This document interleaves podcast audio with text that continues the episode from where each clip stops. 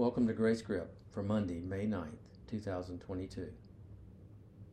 Are you tired, worn out, burned out on religion? Come to me.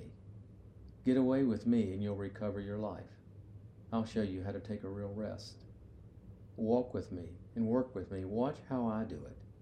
Learn the unforced rhythms of grace. I won't lay anything heavy or ill fitting on you. Keep company with me, and you'll learn to live freely and lightly. Matthew 11, 28 through 30, in the message. Can you imagine making such an invitation to others? Jesus actually says he'll teach you how to rest, or better yet, enter into the rest he's already secured for your life. He doesn't add preconditions based on your efforts. Actually, it's because you're worn out that he has an invitation with your name on it. Can you imagine someone just following your life and learning what life in Christ looks like just by being with you?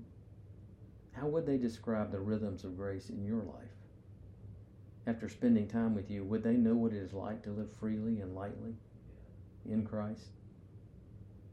Jesus doesn't fit into any of our images of him. One minute he is collecting an unlikely traveling classroom of fishermen and tax collectors and others.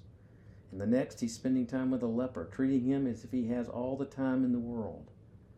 That's exactly what he has for your life, too. All the time in the world.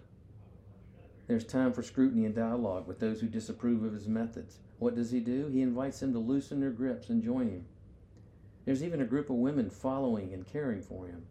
That's outside the acceptable boundaries of his day. There's time for a woman thrown down in the dirt. Hurting people, hate being the subject of attention.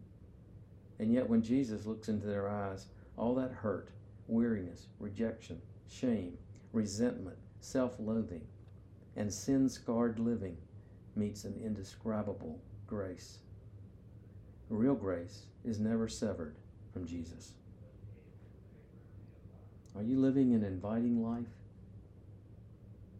or just an irritated one? However, this day begins, it only takes a moment.